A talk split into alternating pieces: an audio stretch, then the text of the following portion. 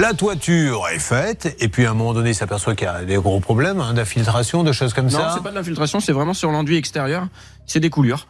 Donc euh, c'est pas. Ils ne viennent plus réparer et, on comprend pas pourquoi. Alors Blanche, euh, dans ces cas-là, comment on fait pour euh, faire venir quelqu'un? Et puis vous me préparez le numéro, Hervé. le compte à rebours a démarré. On va le faire démarrer non pas à 10 comme les fusées. vu votre temps de réactivité, on va démarrer à 10 000. 10 000. 9999. 9998. Pendant ça, la Blanche, une explication. Eh bien, écoutez, on leur fait un petit courrier dans ces cas-là, comme a fait Maxime. Bon, il n'a pas cité le bon texte, mais on peut pas lui en vouloir. C'est la garantie de parfait achèvement.